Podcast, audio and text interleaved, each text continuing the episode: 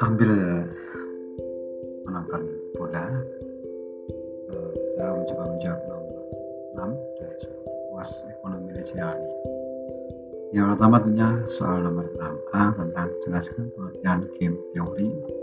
Dan yang kedua menurut mengapa game teori diperlukan? Saya akan mencoba menjelaskan apa sih itu game teori dalam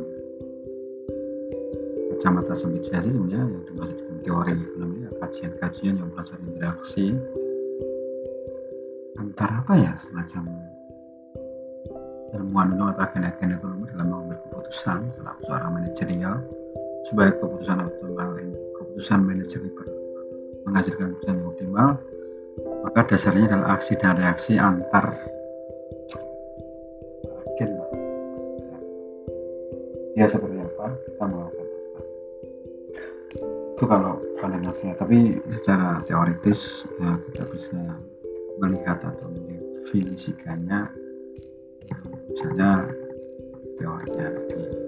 Di manajer global ekonomi edisi kelima oleh Dominic Salvatore dalam slide-nya yang disampaikan oleh Pak Ivan disampaikan dimaksud dengan teori. Tim teori ini pertama kali ilmuwan Prancis bernama Emile Borel. Secara umum digunakan untuk menyelesaikan masalah yang berkaitan dengan tindakan satu bisnis. Tujuannya tentunya untuk memenangkan persaingan dalam usaha tersebut. Nah, untuk memenangkan persaingan itulah diperlukan analisis dan pemilihan strategi pemasaran yang tepat, khususnya strategi bersaing yang paling optimal bagi Indonesia atau organisasi yang bersangkutan. Kemudian uh, ada berapa sih strategi game teori?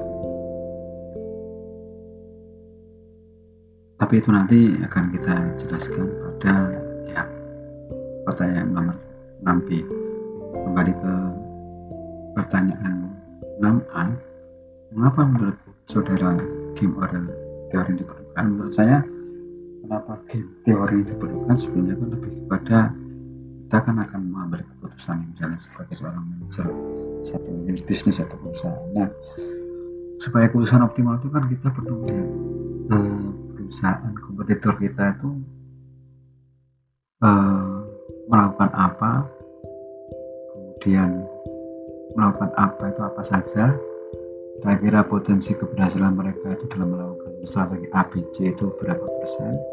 Dan kita uh, perlu melihat juga melakukan survei dengan kita melakukan ABC juga berapa persen yang akan kita dapat.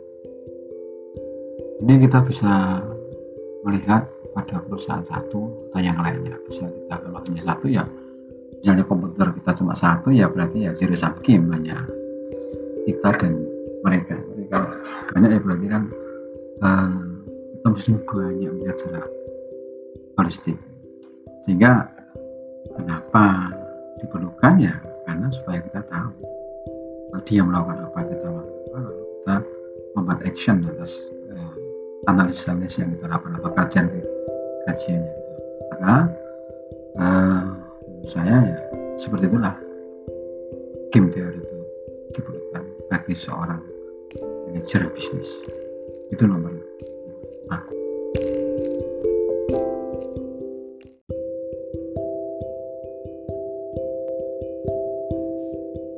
lanjut untuk menjawab soal nomor 6 B dan C.